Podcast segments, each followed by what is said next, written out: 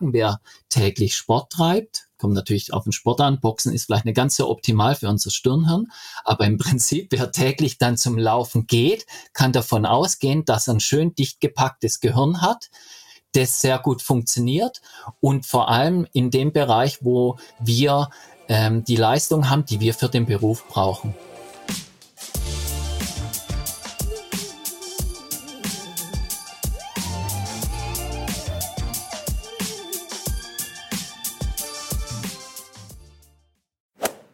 SportlerInnen wird ja häufiger mal unterstellt, dass sie nichts in der Birne haben. Und es ist an der Zeit, dass wir dieses Gerücht ein für alle Mal aus der Welt schaffen. Und zwar mit unserem Gast Dr. Frieder Beck. Der ist Sportwissenschaftler, Hirnforscher, Gymnasiallehrer für Sport und Mathe und war 13 Jahre lang Trainer der deutschen Nationalmannschaft Ski Freestyle. Frieders Forschungen sagen, ganz im Gegenteil, Bewegung ist gut für unser Gehirn. In der Podcast-Folge präsentiert er uns faszinierende Erkenntnisse über die Funktionsweise unseres Gehirns und spannende Studien, die zeigen, wie Laufen unsere Konzentration und unser Gedächtnis verbessert. Wir können uns dadurch sogar auch ganz kurzfristig einen geistigen Boost verschaffen. Mehr dazu in der Folge. Wir erfahren auch, welche Arten von Sport Kinder schlauer machen und wie wir unsere Hirnleistung im Alltag neben Bewegung noch steigern können. Zum Beispiel durch die richtige Ernährung. Außerdem klären wir auf, was es mit dem Hirnschwund bei UltramarathonläuferInnen auf sich hat, von dem ja häufig berichtet wird. Ich bin Elliot von Achilles Running und wünsche euch viel Freude beim Lauschen und Lernen. Hi Frieda, willkommen im Achilles Running Podcast. Wie geht's? Hi, vielen Dank für die Einladung. Mir geht's gut, Wetter ist gut und ich war heute auch schon ein bisschen sporteln. Ah, da wollte ich dich gerade fragen. Wir haben zwar erst Dienstag, aber wie war denn deine Sportwoche bisher? Ja, ich bin äh, sportlich sehr viel unterwegs. Ausdauermäßig heute, äh, oder es steht Radfahren wahrscheinlich nachher noch an. Mhm. Gerade viel. Ich lebe in Nähe von Stuttgart und wir haben so viel Wald, Ach, kleine schön. Berge, ist sehr angenehm und ja, ich habe es nicht weit. Ich habe auch einen Kraftraum im Haus und oh, perfekt. ja, bin etwas, ja, ich habe mehrere Kardinalsymptome wahrscheinlich einer Sport, einer stoffungebundenen mhm. sucht er, ja. Aber es also ist auf jeden Fall gut. der Traum, das Kraftstudio und dann noch so Berge. Ja, es hat sich so während dieser Pandemiezeit entwickelt, dass das Ganze jetzt, ich habe statt Klopapier äh, Gewichte gehamstert. ah ja, klingt auf jeden Fall gut. Ich bin gerade äh, nervigerweise in einer kurzen Sportpause, weil ich mir am Wochenende irgendwie einen Extremmuskelkater in der rechten Wade gezogen oh. habe. Deswegen war ich jetzt die Woche noch gar nicht laufen oder anderen Sport machen. Aber ich freue mich natürlich, mich deswegen trotzdem mental mit dem Thema Sport zu beschäftigen, gleich mit dir. Wenigstens auf die hm. Weise. Und genau, du bist ja heute unser Experte für Sport und für unser Hirn. Du hast auch ein Buch dazu geschrieben namens Bewegung macht schlau. Ähm, vielleicht erstmal vorab, was war eigentlich so für dich der Impuls, das Buch zu schreiben? Also der grundlegende Impuls ist eigentlich äh, meine Suche. Ich wollte oder will aufklären, wie eigentlich das motorische Lernen funktioniert. Und damit bin ich sehr tief, weil das natürlich unser Gehirn betrifft oder unser Gehirn dieses Lernen organisiert, sehr tief in diese Materie reingedrungen und da ich ja ähm, zu der Zeit war ich Nationalmannschaftstrainer am Skifahren, es ging viel ums Lernen, ums Machen, um Bewegung und da kamen dann unheimlich viele Befunde rein über diese Effekte auf die geistigen Leistungen. Ähm, und da habe ich das damals einfach sortiert, Dinge ausprobiert und bin immer tief in die Thematik reingekommen und ja, so bin ich da eigentlich in die Richtung gelandet, dass ich in dem Bereich motorische Lernen viel gemacht habe mhm. im Gehirn und gleichzeitig es gibt eine große Schnittmenge in dem Bereich kognitive Leistung und Bewegung. Und tatsächlich ist es nachher dann, ich bin gefragt worden, ich war dann auf Vorträgen, bin gefragt worden, ob ich das mal zusammenfassen will im Rahmen eines Buches.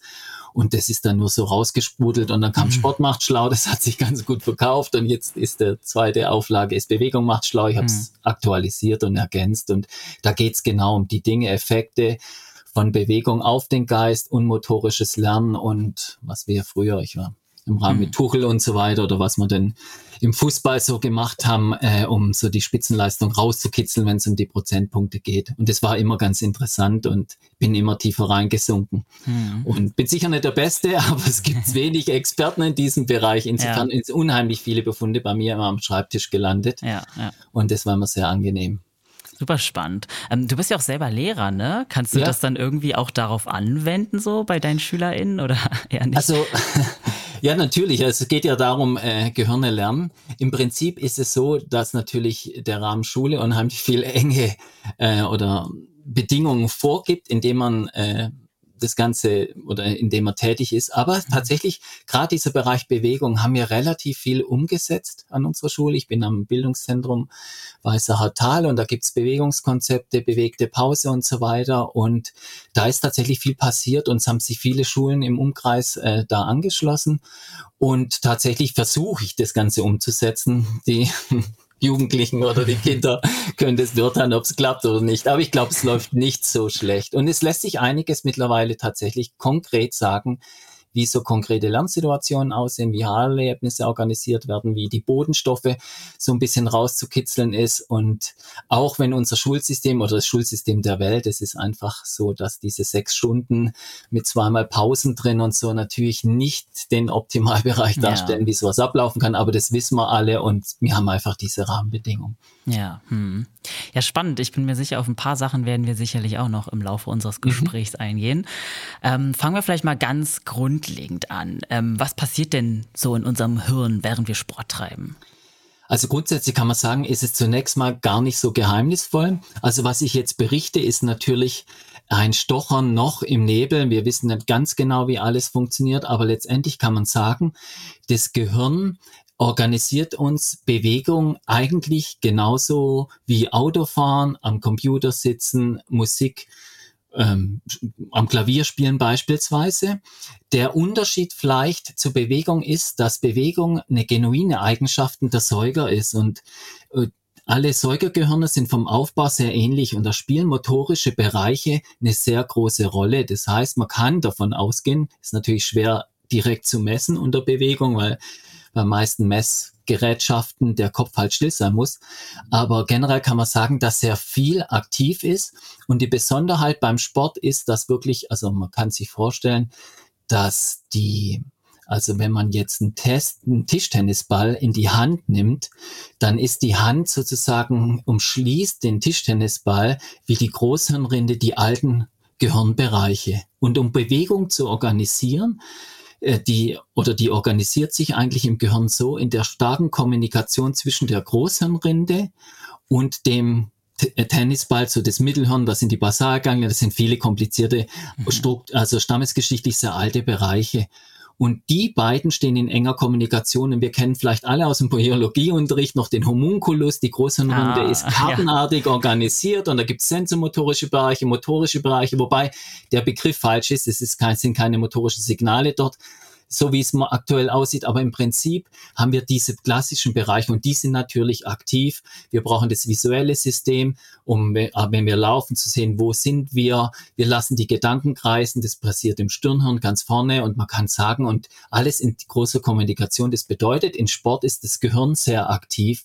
Und jetzt kommt eine Besonderheit rein, vielleicht um die es auch heute insbesondere geht, dadurch, dass es so eine genuine Geschichte ist, dass Fortbewegung einfach das probate Mittel war, um zu überleben und sich stammesgeschichtlich äh, mhm. äh, nicht nur fortzupflanzen.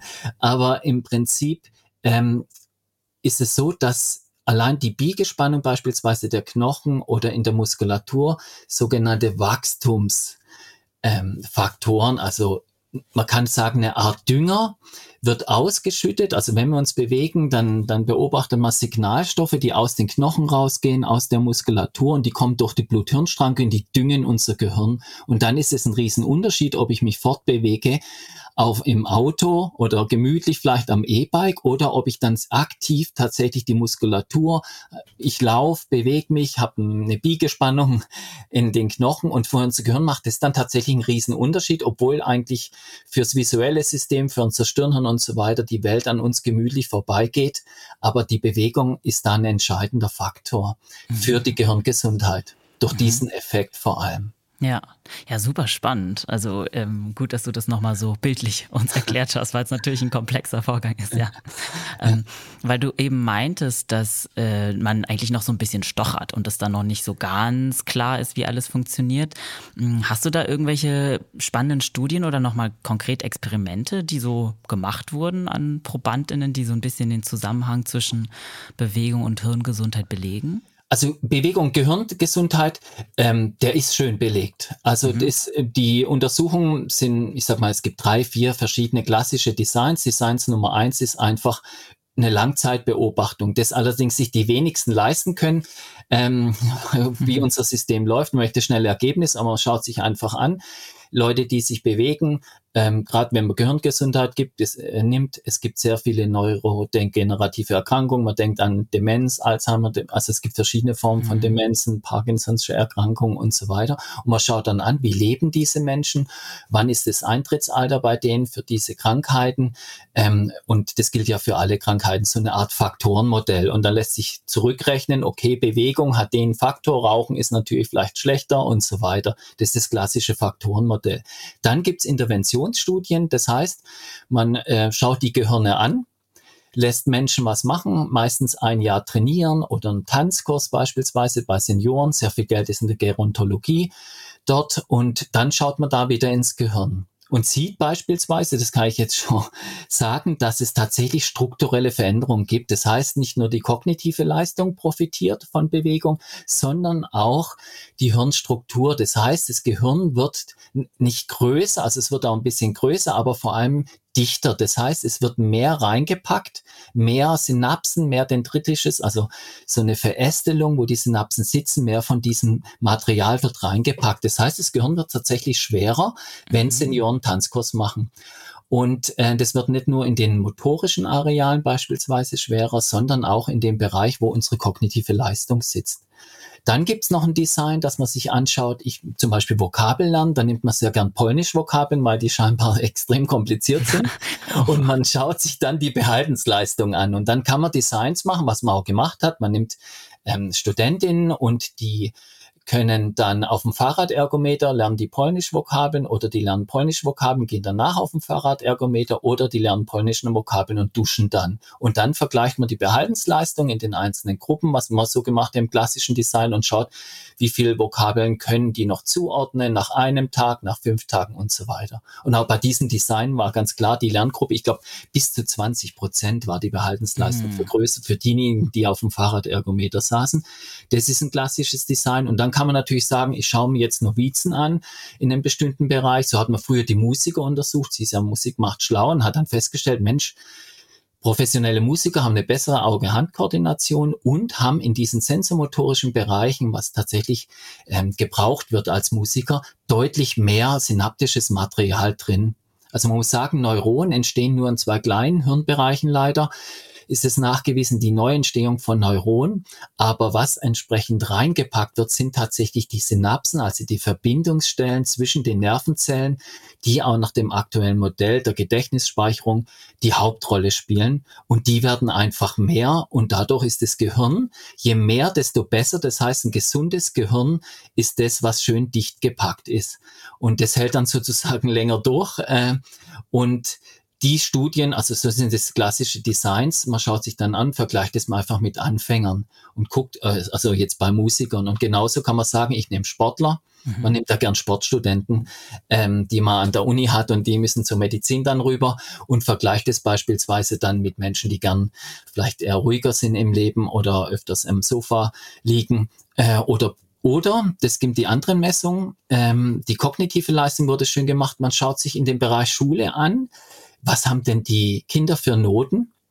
Und da gab es Erhebungen, die einfach geschaut haben, wie fit sind die Kinder, wie weit kommen die in so einem klassischen Kuba-Test beispielsweise, wie fit sind die motorisch und wie sieht's da mit den schulischen Leistungen aus. Und da wurden schöne Zusammenhänge gefunden, dass je weiter die Kinder gekommen sind beim Laufen, desto besser waren die in der Schule, vor allem in einem, also wir werden nachher vielleicht noch darauf eingehen, wieso das so ist, aber in den sprachlichen und mathematischen Fächern und naturwissenschaftlichen Fächern und in äh, Großbritannien wurde eine große Studie gemacht, da hat man tatsächlich Bewegungsaufnahmen Aufnehmer in die Schuhe gesteckt, um wirklich zu sehen, wie viel tun denn die Kinder sich oder wie viel bewegen die sich und so weiter und hat es dann korreliert praktisch mit den Leistungen, die die haben im Studium, dann später im Abschlussleistung äh, und sah dann auch recht schön, dass diejenigen, vor allem bei den Damen gab es große Effekte, die sich mehr bewegen, tatsächlich deutlich besser in den Naturwissenschaften waren. Ah, das, ist ja das heißt natürlich noch ganz kurz, bevor ja. mir jetzt sagt, na, ich kenne jemanden, der ist der, der Beste von uns in Physik, der kann sich,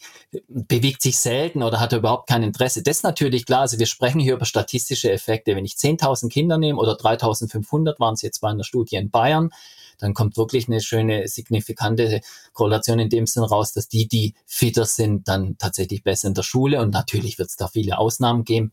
Und vielleicht kommen wir noch auf das Thema, es liegt auch ein bisschen an unserem epigenetischen Verhalten, also die Gene und dann gibt es noch so diese Anschaltmechanismen und da ähm, gibt es auch wahrscheinlich noch Unterschiede zwischen Couch Potatoes. So, mhm. ich darf das sagen, weil das so war der Titel eines Papers dazu und äh, Bewegungswilden. Mhm. Ja. Okay, ja, faszinierend. Also gibt es richtig Unterschiede, die man sehen kann zwischen eigentlich SportlerInnen-Hirn und ja, den Hirn von Menschen, die sich eher wenig bewegen. Ja, also man hat es genauso gemacht bei äh, Läufern internationaler Klasse und Radfahrern. Haben wir die ersten Studien, glaube war das Corpus Callosum, also ähm, die Verbindung zwischen den beiden Hirnhälften und die war prominenter und bestimmte Bahnen waren prominenter. Jetzt kann man natürlich, das möchte ich noch da kurz schnell hinweisen, es heißt, je mehr, desto besser, aber natürlich, wenn ich jetzt ein Judokämpfer bin, was gemessen wurde, dann hat ein Judokämpfer im Vergleich zu jemandem, der wenig Sport macht, natürlich in den motorischen, sensomotorischen Arealen, die er täglich benutzt und das heißt, er seit 40 Jahren das Gehirn lernt gebrauchsabhängig. Da können wir noch ein paar Zusätze mittlerweile anbringen, aber wenn das Gehirn gebrauchsabhängig lernt, bedeutet das, derjenige, der täglich sein Gehirn im Judo, die motorischen Bereich benutzt, packt da mehr rein. Und dann kann man böse sagen, was bringt's denn dem? Und die Besonderheit ist jetzt, dass gerade, nehmen wir tatsächlich springen wir schnell ins Laufen, weil das Laufen ist unheimlich gut untersucht, weil in der Sportmedizin das Laufen auf dem oder Fahrradfahren am Ergometer und Laufen auf dem Laufband, also diese klassischen aeroben Tätigkeiten, die lassen sich toll untersuchen, weil ich nebendran messen kann. Ich kann kognitive Leistungstests machen. Im Labor ist das alles möglich. Und dort zeigt sich, dass praktisch nicht nur die motorischen Hirnstrukturen profitieren, sondern auch unser Stirnhirn. Das heißt, der Hirnbereich direkt hinter der Stirn. Und dieses Stirnhirn hat eine ganz besondere Funktion. Das ist eigentlich dieser Bereich, der uns zum Menschen macht. Das heißt, wir haben eigentlich denselben Hirnaufbau, nehmen wir unsere nächsten Verwandten wie der Schimpanse, aber uns die Größe unseres Stirnhirns ist im Vergleich zum Rest des Gehirns unverhältnismäßig groß und dort sitzt strategisches Vorgehen, Planen, die Konzentrationsfähigkeit, die Art Selbstdisziplin und äh, das strukturelle Vorgehen und vielleicht kommen wir nachher noch dazu, dieser Belohnungsaufschub, dass ich eine Tätigkeit durchhalten kann, die eigentlich keinen Spaß macht. Hm. Dazu brauche ich das Stirnhirn und gleichzeitig die Hypocampi. Das sind so zwei Gehirnbereiche, die wir noch so nebendran gepackt haben. Und diese drei profitieren von aeroben Tätigkeiten. Das heißt, nehmen wir die Seniorenstudien, ähm, man hat diese Effekte entdeckt und da gab es ganz wenig Studien. Ich glaube, 2021 gab es schlagartig über 20 Studien, die Seniorinnen und Senioren zum Tanzkurs geschickt haben. Und da hat man vorher Nachhermessung gemacht und hat festgestellt, schon nach drei Monaten hat sich bereits in den Hippocampi, also in dem Bereich, den wir benötigen, um tatsächlich zu lernen, um konzentriert zu sein, um Gedächtnisinhalte abzuspeichern, Orientierung zu behalten, dort war mehr Material drin. Dort scheint sogar Neuron zu entstehen. Das ist ein kleiner Bereich. Und der präfrontale Kortex, also das Stirnhirn, profitiert genauso. Und damit kommen, kommen wir tatsächlich in den Bereich der Gehirngesundheit. Da können wir sagen, wer täglich Sport treibt, kommt natürlich auf den Sport an. Boxen ist vielleicht nicht ganz so optimal für unser Stirnhirn. Mhm. Aber im Prinzip, wer täglich dann zum Laufen geht, kann davon ausgehen, dass er ein schön dicht gepacktes Gehirn hat das sehr gut funktioniert und vor allem in dem Bereich, wo wir ähm, die Leistung haben, die wir für den Beruf brauchen. Also ah. ich kann noch ein bisschen da reingehen. Also diese, ja. man spricht ja von Intelligenz gerne vom IQ. Ja. Aber was wir eigentlich im Beruf, also der IQ korreliert positiv beispielsweise mit der schulischen Leistung. Im Beruf ist es schon immer ganz so klar. Aber das, was wir brauchen, sind die sogenannten, und das ist ein ganz unglücklicher Begriff, die exekutiven Funktionen.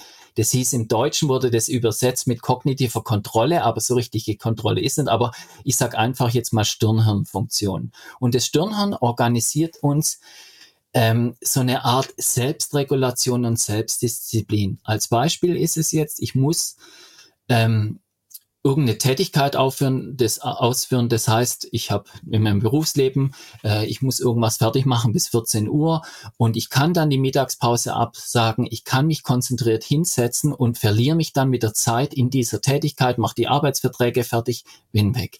Und dazu brauchen wir unser Stirnhirn, das heißt Selbstregulation im neurophysiologischen Labor oder die Selbstdisziplin. Und diese Fähigkeit ist ein entscheidender Prädiktor beispielsweise für die schulischen Leistungen. Und das Stirnhirn organisiert, was ganz nah an diesem Konzept der Intelligenz ist, das Arbeitsgedächtnis.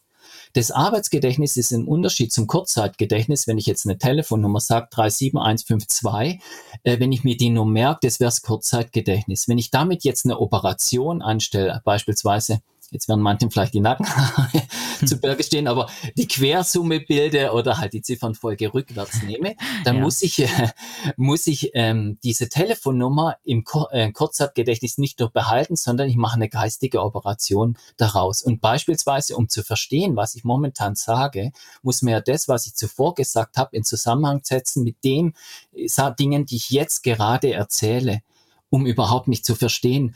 Und das heißt, das Arbeitsgedächtnis, das macht Sprachverständnis. Und man sieht, je besser die Arbeitsgedächtnisleistung ist, desto besser sind die Kinder in den sprachlichen und mathematischen Leistungen. Und das ist der Rückschluss, ist natürlich dadurch, wenn ich diese kognitiven Funktionen fördere und Bewegung ist da die Maßnahme Nummer eins eigentlich, ich, wir können nachher noch die anderen Maßnahmen da ein bisschen mhm. besprechen. Aber Bewegung ist einfach so, dass es da zu einem starken Düngen kommt, dadurch, dass unheimlich viele Wachstumsfaktoren ausgeschüttet werden. Und da bekomme ich ein dickere Hippocampus sozusagen, ein besseres Stirnhirn, ein fitteres und dann hilft es mir tatsächlich im Job. Mhm. Und ich kann jetzt kurz noch die ganze Sache abschließen. Ähm, es ist ja so, man muss sich ja fragen, wie bescheuert ist die Natur? Weil dort, wo wir arbeiten, da sitzen wir am Schreibtisch. In der Schule sind wir am Tisch, der Lehrer ist am Pult und dann schreibt man Dinge ab oder lernt mhm. irgendwas. Und dort haben wir nicht unsere maximalen geistigen Leistungen und die Leistung, man spricht da von einem akuten Effekt, also diese Wachstumsprozesse, die machen einen langfristigen Effekt, aber wir haben einen akuten Effekt auf unsere geistigen Leistungen. Und dieser Effekt wird, ähm, ist noch ein bisschen komplizierter, wie er vermittelt war. Es sind auch Faktoren, die da ausgeschüttet werden und der fährt genau diese Stirnhirnfunktion hoch. Das heißt, wir haben eine bessere Selbstregulation, wir haben ein besseres Arbeitsgedächtnis, wir haben auch, wenn man in die Labore geht, eine bessere Inhibition. Das heißt, wir können uns besser hemmen. Das braucht man zum Beispiel, wenn wir in einer in eine Konferenz gehen. Also wenn man im Unternehmen sagt, äh, ist eine Konferenz zu halten, jeder muss sich ein bisschen zurücknehmen, dass tatsächlich ein Ergebnis rauskommt, dann ist es geschickter, statt eine, eine Riesenstreiterei zu bekommen, in die davor kurz ein paar Runden um den Block rennen oder Tischtennis spielen und so weiter da hinsetzen, um diesen akuten Effekt zu haben. Wir können uns besser zurücknehmen. Und wir haben im Labor heißt es sozusagen kognitive Flexibilität, so eine Schlagfertigkeit. Und jetzt muss man ja sich fragen, saublöd gemacht. Ich sitze am Schreibtisch, brauche meine maximale Leistung hinterm Schalter, möglicherweise bei der Bank, muss ich überlegen. Und beim Laufen und Sport treiben haben wir so hohe Effekte. Und es ja. geht ja völlig neben der Sache vorbei. Und das Geheimnis sitzt in der langsamen Generationsfolge des Menschen. Wir arbeiten praktisch mit einem Gehirn, das 30, 40, 50.000 Jahre alt ist. Das heißt, die Grundarchitektur des, oder das letzte Update, das unser Gehirn bekommen hat, war vor 30, 40.000 Jahren. Und stammesgeschichtlich ist es bis dann optimiert worden. Und natürlich können wir Computer bedienen wir können Auto fahren und ähm, Rasenmäherroboter bauen oder was weiß ich, weil das Gehirn eine Lernmaschine ist. Aber wie die Bodenstoffe interagieren, wie die Neuronen arbeiten, die Grundarchitektur ist seit 40.000 Jahren gleich. Das heißt, unsere Vorfahren haben sehr ähnlich gedacht, sehr ähnlich gefühlt wie wir. Und das Ganze wurde optimiert auf eine Welt von damals. Und dort kann man sagen, dass wenn wir in Ruhe waren, sozusagen am Schreibtisch saßen, da waren wir in Sicherheit am Lager. Und wenn wir rausgegangen sind, wir waren Jäger und Sammler, bedeutet das, wenn wir sammeln waren und wer da unterwegs war, läuft und sagt, oh, ich kann mich nicht mehr an den Weg so richtig erinnern, ich habe die Orientierung verloren, da macht's zack, schnapp und der Leopard ist irgendwo da und dann konnten die Gene nie mehr weitergegeben werden. Und genauso ging es darum, wenn man jetzt unsere Vorfahren möglicherweise jetzt so einfach kann man es natürlich nicht sagen, aber die wollten einen Mammut jagen. Ja. Und jetzt kommen da einfach 20, 30 Mammuts. Wer da kognitiv voll auf der Höhe war, eine kognitive Flexibilität, eine Schlagfertigkeit zeigte, der konnte die Gene dann weitergeben. Derjenige, der da stand, sagt, um Gottes Willen, was soll ich denn jetzt machen? Zack, schnapp, weg. Genauso, wer, wenn man gesammelt hat, man musste dann praktisch äh, ja wachsam sein und da raschelt's und wer dann Hemmung jetzt beispielsweise ungehemmt war und sagt, ach, ich laber da noch ein bisschen, ach, es wird nicht schlimm sein, zack, schnapp, Säbelzahntiger mhm. und rums waren die Gene weg. Das bedeutet, wenn wir mit unserem stammesgeschichtlich sehr alten Gehirn jetzt Sport treiben, sagt uns das Gehirn, hey, hey, hey, Du bist draußen in der gefährlichen Umgebung. Also fahr mal deine Hemmung hoch, fahr mal deine geistigen Leistungen hoch, dass du auch den Jagderfolg entsprechend heimbringst, dass du sammelst oder wenn du auch sammelst, dass du dir alles merkst. Ich denke, Pilzsammler kennen diesen Effekt, die wissen die Stellen ein Leben lang, wann, wie, wie war's, die Glücksmomente. Und ich denke, dass es viele Läufer kennen. Also ich habe gerade dieses Buch, Bewegung macht schlau, habe ich, oder Sport macht schlau, die erste Version tatsächlich komplett strukturiert, während ich joggen war im Schwäbischen Wald. Und äh, ich denke, man kennt es, dass man läuft und dann verlieren sich die Gedanken im Lauf und dann strukturiert man seinen nächsten Ta Tag durch, dann sieht man die Termine, hat vielleicht irgendwelche Probleme, die sich da schlagartig auch relativieren und man könnte argumentieren, was gibt eine gegenteilige Argumentation dazu, dass das Stirnhirn eher runterfährt, aber im Prinzip arbeitet das Stirnhirn da wahnsinns effektiv. Hängt natürlich vom Stresslevel ab. Das heißt, wenn wir an einem Wettkampf sind, dann kann man da sagen, mit hohem Cortisol, Adrenalin, Noradrenalin reinzugehen, dann sagt die Natur, du bist jetzt beim Säbelzahntiger angekommen, kämpf mal, dann wird die verbale oder die kognitive Schlagfertigkeit praktisch eine ähm, richtige Schlagfertigkeit ja. im übertragenen Sinne. Und dann müssen wir kämpfen, dann kann man sagen, ist der Fokus ganz eng, aber im Prinzip haben wir einfach in uns ein 30.000 Jahre altes Signal, das sagt, hey, sei wachsam, fahr deine geistigen Leistungen voll hoch, wenn wir uns bewegen. Ja, ist absolut faszinierend auf jeden Fall. Ja, wirklich, ähm, könnte ewig über das Thema sprechen. Ähm, du bist jetzt ähm, vorhin ein bisschen darauf eingegangen, dass Laufen so krass positive Effekte auf unser Hirn hat. Vielleicht können wir da kurz bleiben. Ähm, haben dann andere Arten von Bewegung einen anderen Effekt oder ist Laufen besonders gut? Wie verhält sich mit Kraftsport? Kann man dazu auch was sagen? Also man kann so sagen, wenn man jetzt praktisch in die Publikation reinschaut der letzten zehn Jahre, dann ist die aerobe Tätigkeit die absolute Maßnahme Nummer eins. Es liegt aber an ihrer leichten und schönen äh, unter, an, an, am Untersuchungsdesign, weil für einen klassischen Sportmediziner ist eine Anlage im Laborkeller wo man laufen kann und gleichzeitig messen kann. Und natürlich kann ich sagen, wenn ich jetzt Judo messen würde, ich kann, der Kopf muss im Scanner still sein, ich muss einen kognitiven Test davor, danach sein. Die Rahmenbedingungen sind gar nicht ganz klar. Beim Laufen habe ich genaue Pulskontrolle und so weiter. Ich kann unterscheiden anaerob, aerob oder wo bin ich an der Grenze. Aber alles andere wird sehr unkontrolliert.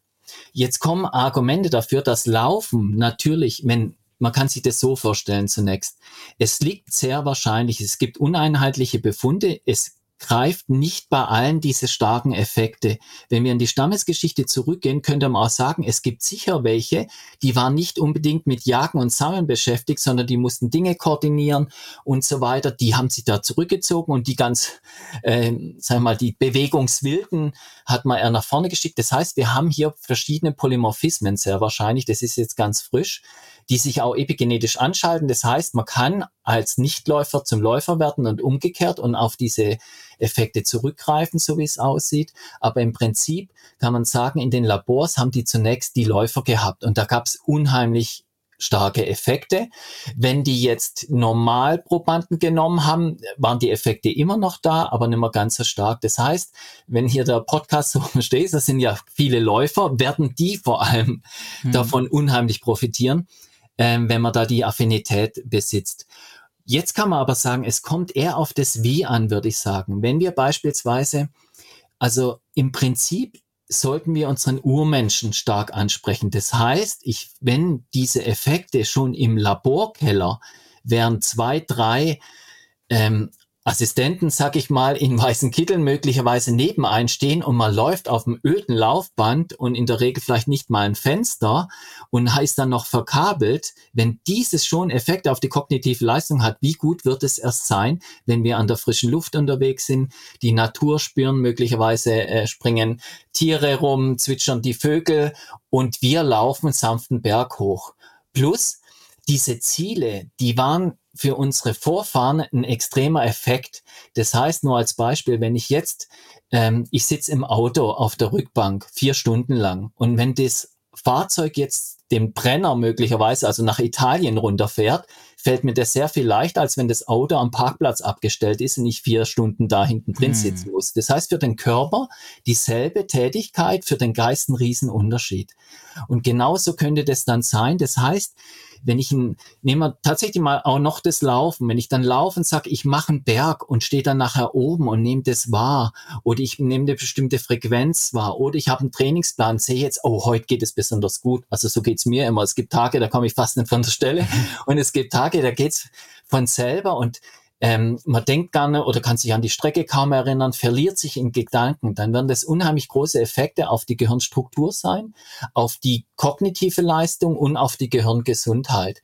Und das heißt, sowas dann mitnehmen. Und das denke ich auch nicht nur am schönen Wetter laufen, sondern sich auch vielleicht durchkämpfen bei Regen, im Nebel, spüren, äh, ist man mal ganz nass, hat auch mal Wahnsinns, soll man natürlich nicht empfehlen, aber Durst, Hunger, das kennt, denke ich, jeder Läufer, mhm. dann äh, kommt man zurück und äh, sozusagen knapp den Tod entronnen. Und aber ich denke, solche Effekte haben unsere Vorfahren tolerieren müssen und die tragen wir in uns. Und wenn man dann in die Mannschaftssportarten geht, haben wir noch weitere Effekte dazu. Wenn ich jetzt Fußball spiele, haben natürlich Verletzungsgefahr, ist ganz anderes äh, Vorgehen, aber im Prinzip bin ich da in der Gemeinschaft drin. Und deswegen empfehle ich auch manchmal in Gruppen zu laufen. Unsere mhm. Vorfahren, wenn man diese Zeit nimmt, waren zwischen 60 und 120 Personen. Die waren nicht in Behausung richtig, das waren ja Lagerstätten, ähm, die Häuser dort, aber die waren, hatten zentrale Lagerplätze, die haben viel gefeiert, viel geruht, aber die waren in kleinen Gruppen äh, sammeln und jagend unterwegs. Und wenn man das so ein bisschen simuliert und dann auch diese Kämpferei der Fußballmannschaften gegeneinander,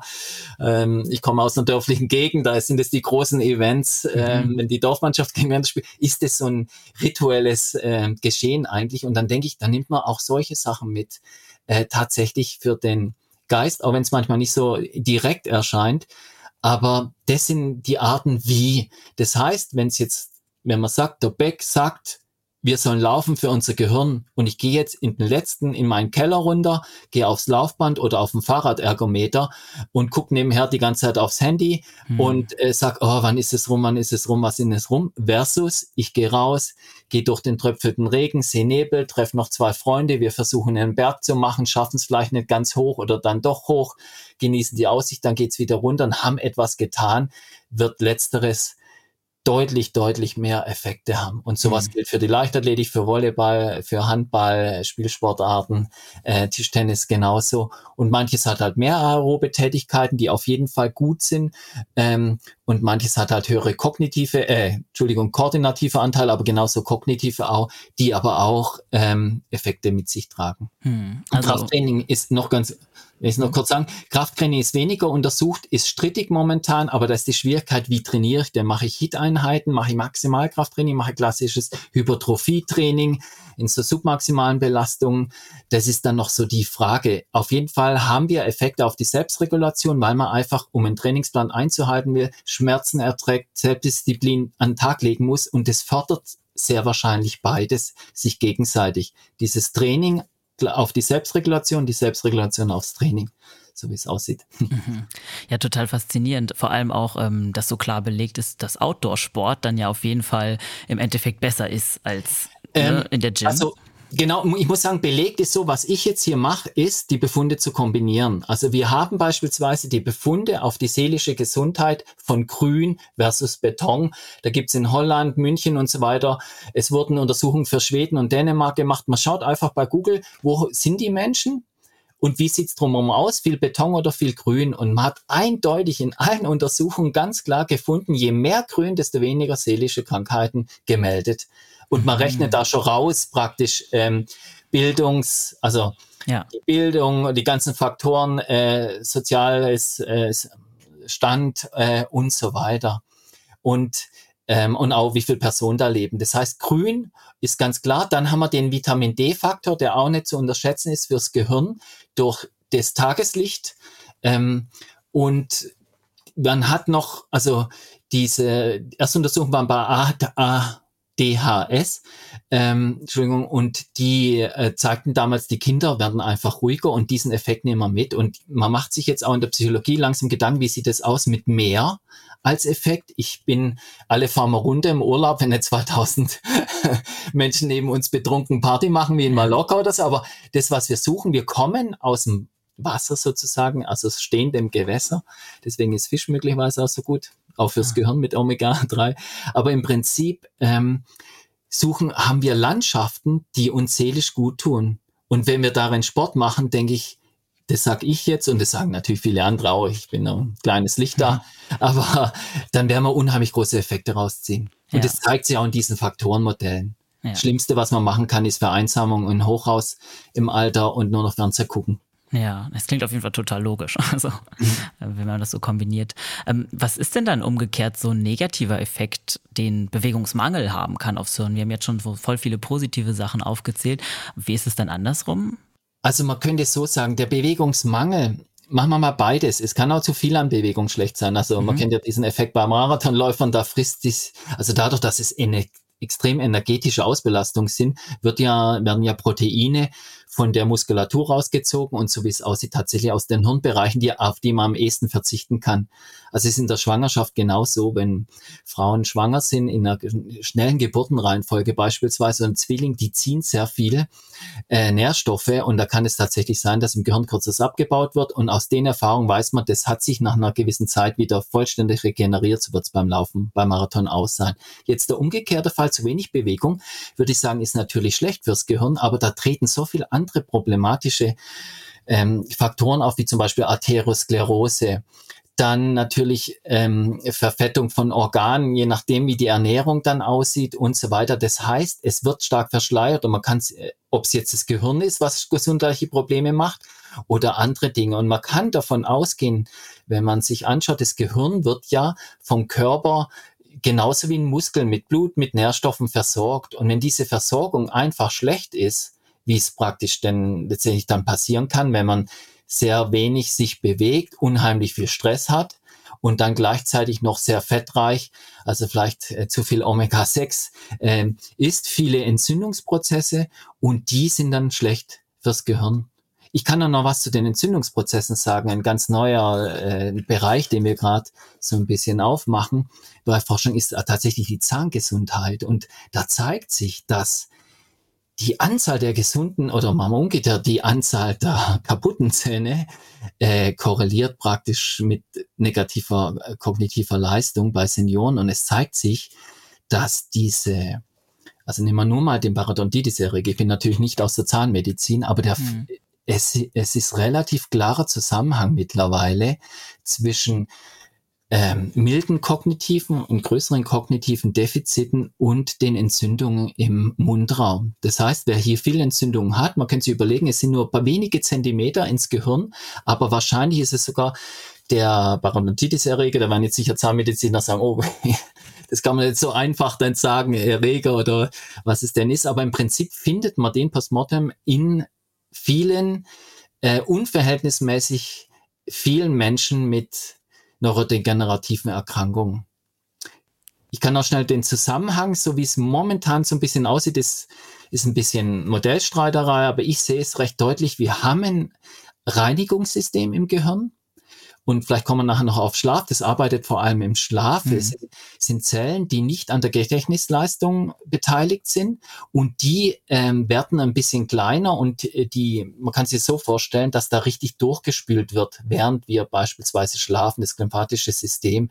Das heißt, alle metabolischen Abfallprozesse werden rausgeschafft. Und so wie es aussieht, könnte solche Erreger aus dem Mundraum dieses Reinigungssystem so belasten, dass dieses nimmer absolut top läuft oder so ausgelastet ist, dass ab und zu mal ein bisschen was übrig bleibt, was da nicht übrig bleiben soll. Und so ein möglicherweise beschleunigte neurodegenerative Erkrankungen sind. Das heißt, gehen Sie zum Zahnarzt. Äh, ist eine Empfehlung, aber dass der Mundraum, wir machen es bei Profifußballern beispielsweise so, dass der Mundraum einfach clean ist für maximale Leistung. Da darf nichts sein, äh, wie jede Entzündung im Körper, aber das sind oft die verschleierten Geschichten. Aber es ja. ist nur eine Kleinigkeit noch. Ja, voll spannend. Das hatte ich natürlich gar nicht auf dem Schirm. Also, ja, ist relativ frisch, genau. Ja. Probiotika ist auch so ein Thema fürs Gehirn auch gut. Ja. Und die seelische Gesundheit, ähm, ja. auch fürs Laufen und die Leistung. Also, wenn wir jetzt in Spitz, ich, ich mache so ein bisschen Spitzensportler ja. nebenher. Und ähm, genau, das, da ist, ist, sind solche Dinge dann, wenn man sagt, man möchte alles ähm, optimieren wäre Probiotika ein Mittel auch für die seelische Gesundheit. Die unsere Darmflora praktisch besteht aus ganz sehr vielen kleinen verschiedenen Bakterien. Und je vielfältiger die sind, desto besser geht's uns. Und so wie es aussieht, das ist natürlich jetzt druckfrisch und es muss noch ähm, paar Mal durchkontrolliert mhm. werden. Aber so wie es aussieht, haben wir Effekte auf die kognitive Leistung. Das heißt, wer sehr viel Bakterien im Darm hat, eine sehr hohe Bakterienvielfalt, fühlt sich besser, ist nicht nur gesünder, sondern ist auch kognitiv leistungsfähiger und natürlich auch sportlich leistungsfähiger. Das ist mein Schluss dann. Und Probiotika ist einfach, also Joghurt im ursprünglichen ja. Sinne oder Sauerkraut oder so. Aber wenn man dann halt schaut, dass man, ich bin kein Ernährungsexperte, äh, aber da viel bekommt. Neben Omega-3, Walnüsse sind auch noch so ein Geheimnis für sich. Ähm, und dann sieht's ganz gut aus im Kopf. Ja, ist echt irre, wie das alles miteinander zusammenhängt. Über manche Dinge, Dinge denkt man ja überhaupt nicht nach, ja. dem, ähm, ja, hin, hinsichtlich des Hirns. Ja. Äh, faszinierend auf jeden Fall. Ähm, wir haben jetzt vorhin darüber gesprochen, dass diese positiven Effekte eintreten können, wenn man sich genügend bewegt. Aber vielleicht können wir das auch noch kurz definieren, ab wann bewegt man sich denn genug oder wann ist dann auch wieder, ne, wir haben jetzt kurz darüber gesprochen, zu viel, ne, vielleicht so Ultramarathon also, und so hat Ultra, genau, ja, ist, genau. Aber ja. die Menschen, denke ich, machen das ja nicht, um geschlauer zu werden, ja. sondern man kann nichts dagegen machen. Das ist, ich kenne dieses Gefühl und dann läuft man, läuft man, will ja. die Leistung verbessern. ja. ja.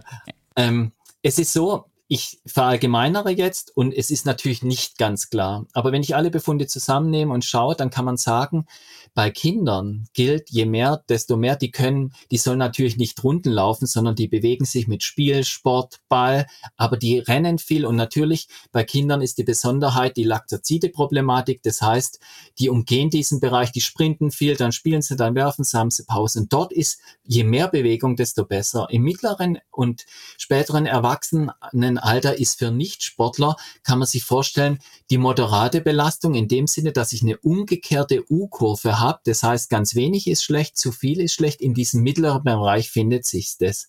Und das ist natürlich individuell vom Leist von der Leistungsfähigkeit abhängig.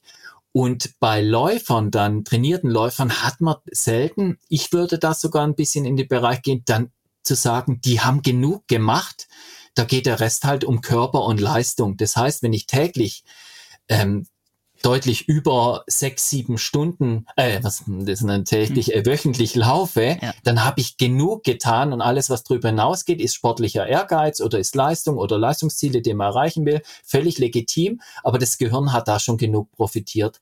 Und wenn ich dann natürlich nicht in eine energetische Ausbelastung absolut gesehen gehe und eine gute ähm, Omega-3-Fett- und Proteinversorgung habe, dann könnte ich mir vorstellen, dann haben wir auch diese Defizite nicht, die man da in dieser erschreckenden deutsche ja. Studie festgestellt hat und dachte, oh Gott, man läuft sich ja eigentlich blöd. Ja. Und ich habe auch, ich habe große Strecken hinter mich gebracht äh, und dachte schon, oh, oh, oh. deswegen bin ich so oft begriffsstutzig, aber dann anderen Sache. ähm, und kann man dann irgendwie auch, ähm, weil wir gerade über das Alter geredet haben, so ein bisschen einschätzen, ob man ab einem gewissen Alter dann noch viel verändern kann ja, am Hirn? Immer. Oder gibt es da immer. so ein Ende? Okay. Nee, es ist so, ähm, die Lebenserwartung, ich weiß nicht die Jahreszahl, ich schätze sechs, sieben, acht Jahre geht die Lebenserwartung für Sportler versus äh, Leute, die sich weniger bewegen. Aber was wir haben, ich glaube, irgendwo wurde in der Publikation der Begriff genommen, der Sportler stirbt gesünder oder die Sportlerin stirbt gesünder. Ja. Das heißt, äh, wir sprechen in der Regel von milden kognitiven Defiziten. Das bedeutet, ich habe eigentlich so ein Decline, also so einen geistigen Abfall, der statistisch früher ganz fest eingemeißelt war. Und dann ging es einfach, sag ich mal, ab 60 abwärts. Und jetzt hat man festgestellt, der ist revidierbar. Das heißt, wenn ich in dem Bereich der milden kognitiven Defizite bin und mich dann bewege, dann kriege ich den wieder raus. Das heißt, ähm, man, man kämpft im Alter tatsächlich mit der Muskelhypertrophie, das heißt, das kardiopulmonale System, also Ausdauer, läuft nicht schlecht, aber die Muskulatur kämpft. Ähm, also hinten raus geht's dann mehr in die Richtung, Richtung Kraft, ähm, dass man da schaut, dass man beweglich bleibt. Aber im Prinzip ist es, gilt für die Kognition bis zum Schluss sind die Effekte machbar. Und es wurde auch nachgewiesen. Das heißt, wenn Menschen, die sich wenig bewegt haben, mit milden kognitiven Defiziten jetzt anfangen, ein gemütliches, moderates Fitnessprogramm, das kann morgen sein, spazieren aber täglich äh, sich zu bewegen, dann drehen sich die tatsächlich um und die Leistung wird teilweise besser in den Langzeitstudien als äh, zu, jemals gemessen zuvor. Und die Tanzkurs-Geschichten, ähm, ich weiß nicht, ob ich meinen nächsten Tanzkurs dann kostenlos krieg von der von der Innung äh, der Tanzlehrerinnen und Lehrer. Ja. Aber im Prinzip ist es so, man hat die Senioren tanzen lassen und dann wirklich festgestellt, die mit milden kognitiven Defiziten, die waren danach kognitiv deutlich besser und es waren richtig viele Studien und dieser Effekt stellt sich schnell ein und da kann man sich überlegen, was machen die? Wir haben eine ganz moderate, vielleicht aerobe Beanspruchung. Ich muss gleichzeitig mein Gehirn sehr anstrengen. Ich muss auf meiner Partnerin als Mann vielleicht nicht auf die Füße treten. Ich muss spiegelverkehrt möglicherweise denken, war es jetzt Salsa linkes Bein vor oder rechtes Bein vor und die Tanzschritte. Und ich muss mir auf den Gegenüber einlassen. Und damit haben wir, wenn wir wieder in die Stammesgeschichte gehen, relativ viel Dinge abgehakt. Und dass diese Effekte dann da sind, hat mich damals nicht gewundert, nur gefreut. Ja, ja. Das ist ja wirklich, das sind ja total gute Nachrichten eigentlich, dass ja. man auch im hohen Alter noch damit anfangen ja. kann. Ne? Ja. Ähm, da wird ja auch ganz oft in dem Zusammenhang, hast du jetzt auch vorhin kurz angesprochen, ähm, von so Krankheiten wie Alzheimer und Demenz gesprochen. Ähm, kann man dem dann wirklich aktiv auch entgegenwirken, indem man ja Klar. Sport macht? Ja, also das Eintrittsalter ist auch nachgewiesen. Das heißt, je mehr ich mich bewege, desto mehr schiebe ich das Eintrittsalter. Also statistisch gesehen kann ich nicht sagen, ich bekomme das und das, aber ich schiebe das Eintrittsalter raus. Das heißt, wir haben ganz starke protektive Effekte. Umgekehrt wird es deutlich schwieriger zu sagen, wenn ich Demenz habe, also nehmen wir die Alzheimer-Demenz, ähm, dann ist es tatsächlich je nach Grad. Das heißt, der Start muss, ähm, der, wenn die milden kognitiven Defizite auftauchen, ist Bewegung, ist immer ein Faktor, aber irgendwann es ist dann kein Wundermittel mehr. Ähm, das heißt, währenddessen bei Depressionen gibt es Effekte, die diskutiert werden. Das heißt, unter Depression ist Laufen ein probates Mittel, aber es geht vor allem um die protektiven Effekte. Das heißt, wer ne, im Alter ein gesundes Gehirn haben will und möglichst lang geistig fit sein, sollte sich bewegen. Und es gibt noch einen zweiten Faktor, den ich jetzt hier anbringe, der sich noch nicht so aus den Papers rauslesen lässt. Äh, also es ist noch wenig untersucht, aber es sind beispielsweise Enkelkinder, die unter dieser stammesgeschichtlichen Perspektive ganz klar kommen. Wenn sage ich mal, Oma und Opa mit den Enkeln unterwegs sind, dann bewegen die sich in der Regel. Dann müssen die möglicherweise kognitiv flexibel sein, sich um die Kinder kümmern, schützen.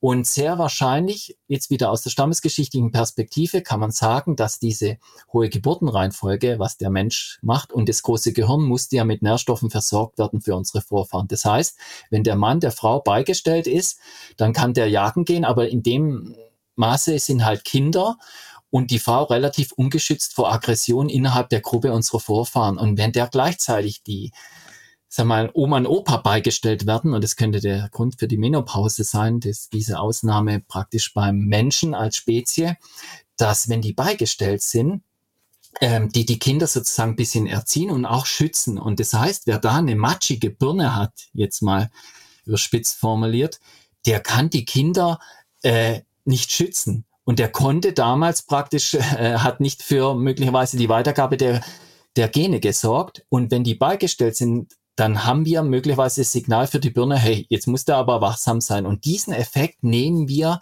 so lese ich momentan aus den Papers ein bisschen raus, den nehmen wir mit. Das heißt, mit den Engeln unterwegs sein, Freude zu haben und so weiter, ist mhm. auch ein probates Mittel. und jetzt werden sich alle Eltern freuen, wahrscheinlich, dass wir nehmen.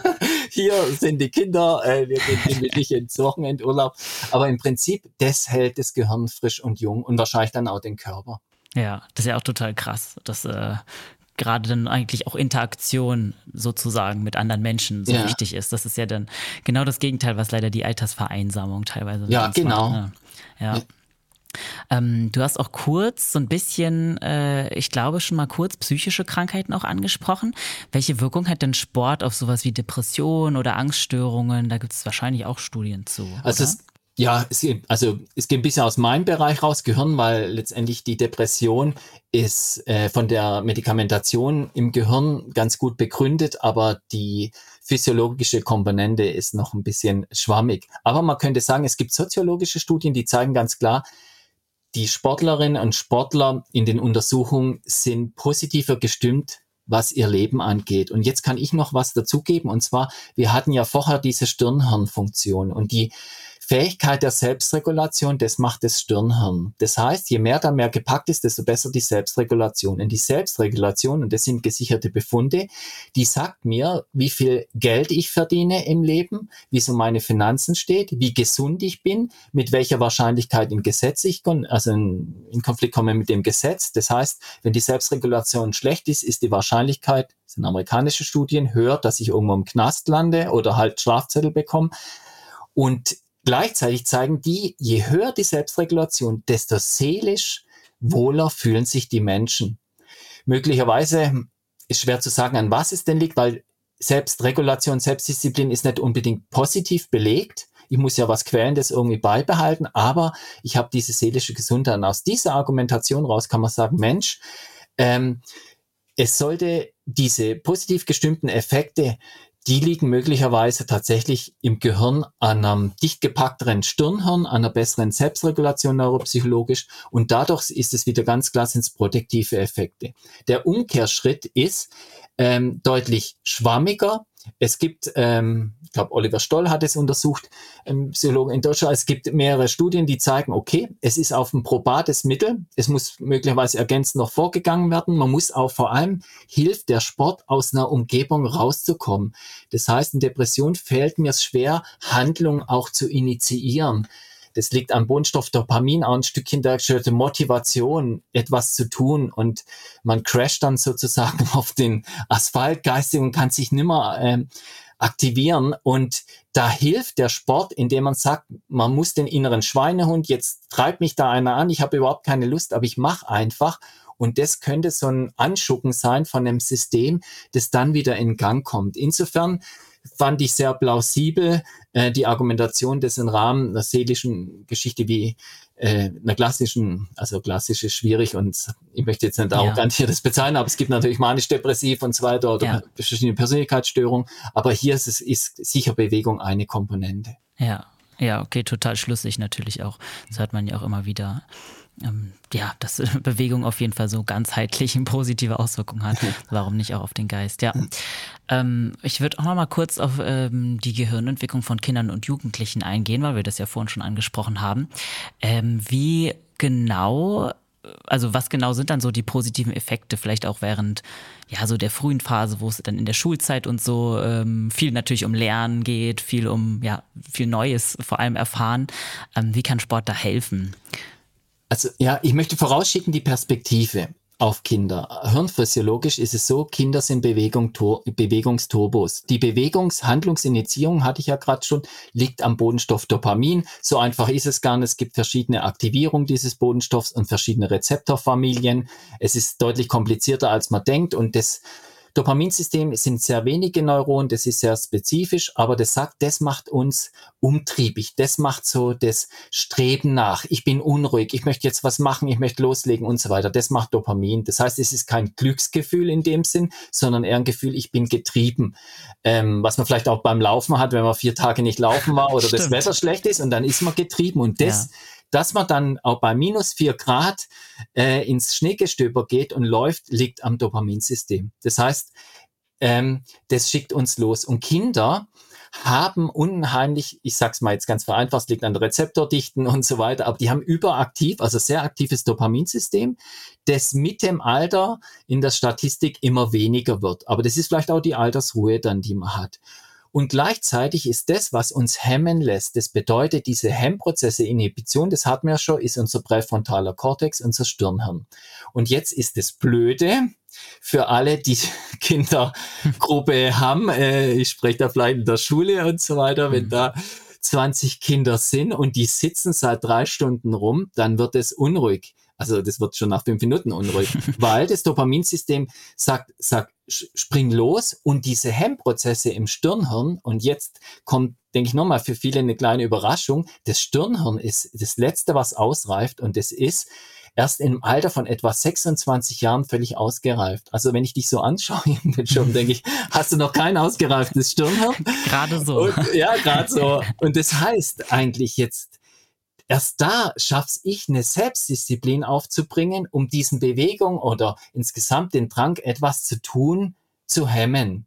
Das heißt, ich habe ein Bewegungsturbo ungehemmt. Und das sind die Kinder. Und jetzt muss, müssen wir ja langsam die Kurve bekommen. Aber es ist so, unter diesem Verständnis, was hat die Natur sich dabei nur gedacht? Die hat natürlich gedacht, Mensch, die Kinder müssen unheimlich viel lernen. Das heißt, die müssen sich überall Neuartiges besorgen. Die müssen überall Lernsituationen sich schaffen. Und die sind da natürlich nicht gesessen, sondern die sind rumgerast. Die mussten Verstecke spielen beispielsweise, sage ich jetzt mal so ähm, pauschal, aber um nachher in Notsituationen tatsächlich äh, sich verstecken zu können und still zu sein. Also mach mal Piep, die Spiele, die man dann hat, da lernen die Kinder ruhig zu sein und man bekommt, ich, hat jeder von uns vielleicht mitgemacht, so ein Gänsehautgefühl. Ich sitze im Schrank und niemand findet mich und es macht so eine Art Gänsehautbelohnung, Opioide möglicherweise, die ausgeschüttet werden, weil die Situation belohnt ist. Wer da lang ruhig bleiben kann, wer sich gut versteckt, das war früher ein Überlebensvorteil. Und aus dieser Perspektive ist dieses Dopaminsystem möglicherweise dazu da, den Kindern viele, viele Lernsituationen zu geben. Und dann kann man sagen, wie haben die die früher bekommen? Ha, Bewegung, Bewegung, Bewegung.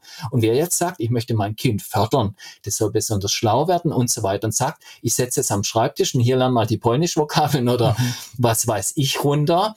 Ähm, ist das eine Frage, da würde ich ein Fragezeichen dahinter stellen, ob das die bessere Lösung ist. Ein Kind, das sehr viel rumspringt und ich denke da jetzt nicht an eine Laufbahn, an eine leichtathletische, dass man sagt, äh, Beck sagt, Laufen ist gut und jetzt lässt man die Kinder runter machen, äh, Runden runterziehen, sondern nein, genau das Gegenteil, spielerisch. Nicht nur mit Bällen und so weiter, nicht nur Abwurfspiele in klassisch, was natürlich machen wollen, äh, viele Jungs und so weiter, sondern tatsächlich solche vielfältigen Bewegungsmöglichkeiten, vielfältige Spiele und wenn Spaß dabei ist, das heißt, wenn Kinder sich freuen, dann liegt es natürlich insofern am Dopamin, dass diese dopaminerge Aktivierung der Neuronen, das schickt das Opioidsystem also ich glaube, der Herr Spitzer hat den Nucleus accumbens, also dieses Belohnungssystem so berühmt gemacht hier in Deutschland. Das heißt, wir haben ein Belohnungs, also es ist ein bisschen größer, ähm, genau genommen, aber wir haben ein äh, System, wo Opioide, also Endorphine, was man beim Laufen ja auch kennt, Runners High. Ich hatte das neulich, das erste Mal, ja,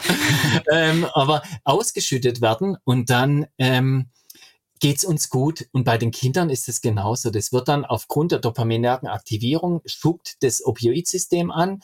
Es werden Endorphine äh, in dem Sinn Glücksstoffe ausgeschüttet. Die Kinder sind fröhlich, haben Spaß und die wechseln unheimlich oft die Themen und das ist genauso vorgesehen. Kein Kind wird eine Stunde lang, außer es bietet unheimlich viel jetzt sich nur Bälle werfen, sondern es geht fünf Minuten, da geht zum nächsten und nächsten, um das Universelle zu bekommen. Und da würde ich das verorten, dass Bewegung wahnsinnig wichtig ist, nur dass es vielleicht sogar unangeleitet in dem Sinn ist und viele Bewegungsmöglichkeiten bietet, viele Erfahrungen bietet. Und abseits der Verletzungsgefahr muss natürlich mit gesundem Menschverstand vorgehen, aber eher weniger zu sagen, hey, Bewegung ist gut, also jetzt renn mal schnell auf der 400 Meter Bahn acht Runden und dann setz dich wieder an den Schreibtisch. Ja, ja, total wichtig, dass du das nochmal angesprochen hast, dass da die Vielfalt scheinbar auch wichtig ja. ist und nicht, ähm, ja, monotone Tätigkeit ja. in dem Sinne. Ne? Äh, kann man das dann eigentlich auch so eingrenzen? Ah, ich weiß nicht, ob es dazu Studien gibt, aber ähm, halten diese positiven Effekte aufs Gehirn, also zum Beispiel erhöhte Konzentration und Gedächtnisstärke ähm, sozusagen, auch langfristig an, wenn man eine Sportpause macht oder nimmt das dann sehr schnell ab? Also ich würde so sagen, ähm, die Sportpausen sind ja meist leidige, die Sportpause selber, weniger die kognitive Leistung. Aber es ist natürlich so, wir müssen auf eine Plausibilitätsebene gehen. Schlecht untersucht, aber wir wissen beim Muskel, es geht schneller abwärts als aufwärts.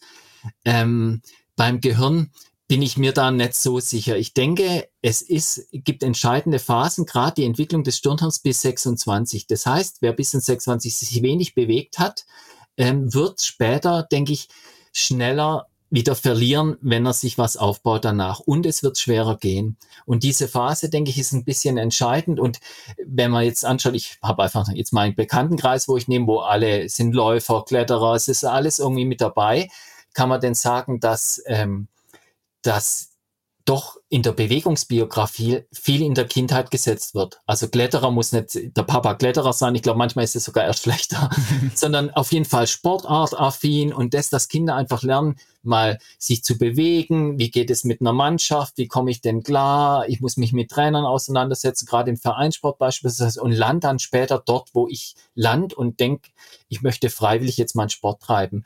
Und wenn man das mitbringt, dann denke ich, ist das lebenslange ein bisschen eingesetzt. Und natürlich gibt es berufliche Phasen, wo man sich sehr wenig bewegt. Äh, es gibt Verletzungsphasen, wobei jeder also ich würde sagen, jetzt zwickt ja die Wade und dann geht's da vielleicht schon auf dem Fahrradergometer mal antesten und dann mal einen sanften Lauf und so. Man macht ja trotzdem was, aber praktisch die absolute Bewegungspause wird sicher nicht gesund sein fürs Gehirn, aber wer da von einem stabilen Niveau startet, würde ich auf der Plausibilitätsebene sagen, hält eine ganze Weile durch. Und wir sprechen natürlich nicht vom kompletten Versagen der geistigen Leistung. Wir, wir sprechen von einem man kann es prozentmäßig schlecht festmachen, aber einfach zu sagen, ich brauche heute meine Spitzenleistung, also nehme ich den akuten Effekt mit und bewege mich davor. Wenn ich jetzt ein komplexes Geschehen, beispielsweise eine Selbstständigkeit irgendwie starte und ich muss jetzt wirklich alles durchdenken, wie mache ich es, wie mache ich es mit den Finanzen und so weiter und ich brauche mein Gehirn einfach vier Tage komplett, empfiehlt sich da viel Bewegung reinzubauen. Und wenn man davor sich viel bewegt hat, weiß man, okay, da ist viel Kreativität dabei viel Schlagfertigkeit und ich habe die Selbstdisziplin, mich auch hinzuhocken, auch wenn draußen bestes Wetter ist und alles im Freibad rumspringt oder ja. in der Eisdiele, je nachdem. Ja, okay. Das sind ja schon mal super gute Nachrichten. Ähm, dann lass uns doch gegen Ende auch noch mal ein bisschen weg von der Bewegung gehen, äh, wegkommen und ähm, noch mal auf so Attribute wie Schlaf und vielleicht auch Ernährung eingehen, weil du meintest ja schon am Anfang, dass die auch einen Effekt haben auf unsere ja, Gehirngesundheit. Ähm, wie sieht's mit dem Schlaf aus? Was, warum ist der wichtig? Wichtig? Der Schlaf, also es ist so, der Schlaf ist natürlich wahnsinnig wichtig. Das Blöde an diesem Thema ist nur, man kann nicht sagen, schlaf mehr, es tut deinem Gehirn gut. Ich kann jetzt kurz mal erklären, möchte aber keine Angst machen es ist so, dass die Schlafdefizite, die wir kurzzeitig haben, das Gehirn sich dann irgendwie holt. Das bedeutet, wer jetzt zwei Nächte wenig schläft, beruflich oder partymäßig bedingt, mhm. der holt es irgendwann wieder rein. Das ist kein Problem. Und Schlafentzug hebt die Stimmung nachweislich. Also so schlecht geht's da nicht, aber natürlich die geistigen Leistungen, da kämpft man. Schlaf hat sehr wahrscheinlich nicht primär die Funktion, den Körper zu erholen, das würde auch mit Ruhephasen gehen, sondern tatsächlich hat im Gehirn jetzt eine entscheidende Funktion. Ich versuche es jetzt kurz mal runterzureißen, natürlich mit viel Pauschalisierung. Also man kann sich das so vorstellen, dass die Eingangshalle unsere Sachen, die wir lernen, wieder unser Stirnhirn ist. Das ist halt heute, das kommt die ganze Zeit. Und das Stirnhirn kommuniziert jetzt mit unseren zwei Partnern, den Hippocampi, diesen zwei anderen Hirnregionen. Und das kann man sich als Transportaufzug vorstellen. Das heißt, ihr habt eine große Eingangshalle, wo Informationen reinkommen und nur wenig kommen dann tatsächlich in den Transportaufzug. Und dieser Transportaufzug, der fährt das Ganze jetzt in sag mal, die Großhirnrinde in die Lagerhalle. Das bedeutet, was in der Lagerhalle drin ist, das haben wir immer. Da sitzen vielleicht binomische Formen, wer es noch erinnert, Fahrradfahren, schaukeln können, Lieder singen, Gedichte, vielleicht noch bestimmte Dinge oder Musikstücke zu kennen und Liedtexte. Das sitzt in der großen Lagerhalle. Das sind alle unsere Fähigkeiten, unser Wissen, unsere Skills. Und dass sie da reinkommen, beispielsweise, wenn jetzt medikamentös die Transportaufzüge stört, und es landet nicht in der Lagerhalle, dann lernt man, aber am nächsten Tag oder ist das Ganze vergessen. Und jetzt ist die Besonderheit, man spricht von Konsolidierungseffekten. Das heißt, man hat sogar eine gesteigerte Behaltensleistung und dies auch motorisch nachweisbar. Das heißt, wenn ich etwas trainiere und motorisch übe, und direkt nach dem Training bin ich schlechter als nach der Nacht danach, wenn ich geschlafen habe. Und dieser Schlaf organisiert die Konsolidierung und man beobachtet während dem Schlafen praktisch dieselben Aktivierungen, die man während der Lernphase zwischen der Eingangshalle und dem Transportaufzug beobachtet hat, jetzt zwischen Transportaufzug und Lagerhalle. Das heißt, nachts fährt der Transportaufzug und belegt es alles in die Großhirnrinde. Jetzt mal ganz mhm. so einem schlechten Bild. Das hängt natürlich irgendwo. Und das organisiert der Schlaf. Und es ist tatsächlich so, Wir haben aber Spitzenprofis vor großen technischen Einheiten versucht, die danach schlafen zu lassen. Das heißt, dieser Schlaf führt zu besseren Behaltenseffekten, motorisch und kognitiv beides nachgewiesen. Ähm, und jetzt ist es so, dass dieser Behaltenseffekt an der Schlafzeit liegt und vor allem an den Schlafspindeln. Das heißt, Schlafspindeln sind so Art Gewitter. Das ist recht frische Befunde. Das heißt, man sieht besondere Reaktivierung dieses zuvor Gelernten. Und jetzt kommen wir zum ersten Blöden. Die Behaltensleistung hängt an den Schlafspindeln. Und so wie es jetzt aussieht, treten die meisten dieser Schlafspindeln, ist ja die Frage, in welcher Schlafphase tritt die auf? Ist es während den Träumen? Ist es während, also es gibt verschiedene ähm, Slow Wave und, äh, und so weiter Schlafphasen. Das ist relativ kompliziert. Mhm. Ähm, ich durchsteige es auch nicht ganz, aber was, was ganz klar ist, in, ähm, ist, dass die Anzahl der Schlafspindeln, die meisten in der Regel zwei Stunden vorm natürlichen Aufwachen auftreten. Und jetzt ist ja das Saublöde. Wir haben unterschiedliche Schlafmuster in uns. Und jetzt gehen wir wieder zurück in die Stammesgeschichte. Wir kennen ja Lerchen und Eulen. Das heißt, unsere Vorfahren mussten sehr wahrscheinlich das Lager bewachen. Und da war es geschickt, wenn welche ganz spät ins Bett gingen, die hatten die erste Schicht und dann lang geschlafen haben und die anderen sehr früh sozusagen ins Bett ging mhm. dort und dann früh aufgewacht sind, dann war das Lager immer recht lang bewacht. Und diese epigenetischen Programme, die verändern sich auch im Laufe des Lebens und meiner Ansicht nach auch über Pheromone und so weiter, also über den Kontakt in der, in der Gruppe. Ähm, aber das sage jetzt ich, da bin ich noch allein, aber warten wir mal ab, was noch kommt. Ja. Aber diese Schlafmuskel, die haben wir in uns und unsere Gesellschaft setzt natürlich nur auf diejenigen, die früh, also nur ist übertrieben, aber wenn ich das System Schule sehe, ja. meine startet um 7.25 Uhr, ähm, da verlieren wir sehr viel Schlafspindeln. Und so sieht es im beruflichen Leben in der Regel auch aus. Und äh, das heißt, wir kippen ein bestimmter Anteil der Bevölkerung einfach ein Stückchen hinter Bord. Und wenn man dann noch sagt, es fehlt Schlaf, dann ist die Behaltensleistung wahrscheinlich geringer und es zeigt sich, jetzt kommt der Angstfaktor, dass Schlafstörungen oft ein Kardinalsymptom für neurodegenerative Erkrankungen sind. Das heißt, der Schlaf ist fürs Gehirn extrem wichtig. Das Blöde im Umkehrschluss ist, wie mache ich es denn jetzt gut zu schlafen? Und da wird jeder dann etwas einsilbig und sagt, ja gut, Licht aus, Rhythmen kriegen, weil das medikamentöse Schlafen ist fürs Gehirn kein Schlaf. Oh. Das heißt, es ist, das, wenn man Tabletten nimmt, dann finden diese ganzen Aktivierungsgeschichten nicht statt. Ach so. Und deswegen ist es, manche sagen überhaupt kein Licht, Frischluftzufuhr oder ich sage tatsächlich Sport, vielleicht nicht abends um Zähne dann den Lauf machen, sondern dieses wohlige, müde Gefühl nach Bewegung fördert das Ganze vielleicht. Auch nochmal mit diesem ich argumentiere ja die ganze Zeit stammesgeschichtlich, aber natürlich ging es halt unsere Vorfahren, wenn man jetzt die Zivilisationen anschaut, die heute überlebt haben, abseits der unserer westlichen Welt in Urwäldern sozusagen, die da sieht man so viel die bewegen sich mehr, aber nicht den ganzen Tag und die haben sehr viele Ruhephasen. Und um dieses vielleicht mitzunehmen, ist, ohne diesen Drang, die Bewegung richtig zu setzen, das Tageslicht ein Stückchen zu nützen und dann das Ganze zu fördern. Aber Schlaf ist ein Riesenfaktor und Schlaf ist für die sportliche Leistungsfähigkeit auch wichtig. Also, um es kurz zu fassen, wir achten bei, im Spitzenbereich immer ganz groß auf den Schlafrhythmus und setzen das auch manchmal ein nach sehr kognitiven, motorischen, belastenden Übungseinheiten auf eine kurzen Powernap zu setzen, mhm. um diese Behaltungseffekte besser zu machen. Wir machen es sogar so, noch ein kleiner Tipp für Spielsportler. Wir haben Videos zusammengeschnitten von Fußballtricks beispielsweise 1 gegen 1 Situationen oder im Handball genauso von Spielzügen und die äh, sagen wir, sind natürlich jetzt äh, eher für Profis, äh, die jedes Prozentpünktchen dann rausholen. Und die mussten sich dann am Abend vorm Schlafengehen nochmal die Spielzüge anschauen, die Tricks und so weiter mit Musik und gehen dann in den Schlaf rein in der Hoffnung, dass diese Lerninhalte nochmal ein bisschen stärker reaktiviert werden und dann tatsächlich sich ein bisschen sozusagen das motorische Lernen beschleunigt. Aber natürlich haben Bundesligamannschaften haben äh, eine riesen Videoabteilung und die schneidet da für jeden alles zusammen. Aber wenn man es selber machen will, wo will man hin oder ein bestimmter Laufstil oder bestimmte Krafttraining oder sowas reinzunehmen, mit Musik unterlegen, Einschlafmusik müsste es natürlich sein. Mhm. Und sowas, so haben wir ein bisschen gearbeitet, dass einfach mhm. die letzten Bilder des Tages die Sachen waren, die am nächsten Tag dann gefordert sind. Ja, mega interessant. Das erinnert mich auch an damals, als mir damals immer gesagt wurde, ich soll vorm Schlafengehen nochmal die ganzen Vokabeln durchlesen. Und dann ja. in der Hoffnung, dass sie dann hängen bleiben. Ja, ist tatsächlich so. Genau, das Stirnhirn arbeitet in so einem 20-Minuten-Rhythmus. Das heißt, eine Stunde am Stück ist schlechter als dreimal 20 Minuten, äh, wenn man die Hirnphysiologie anschaut. Also ah, ja. kürzer, öfter, kommt mehr raus. Es liegt an bestimmten Bodenstoffen und wieder unsere Stammesgeschichte sehr wahrscheinlich waren die überlebensrelevanten Situationen nicht allzu lang. Es ging um Viertelstunden konzentriert sammeln und dann ab weg ja. und nicht ganzen Tag. Und so ein bisschen ist es, äh, wenn man jetzt tricksen will, wenn man mhm. lernen muss oder eine Prüfung hat und so weiter. Merke ich mir auf jeden Fall.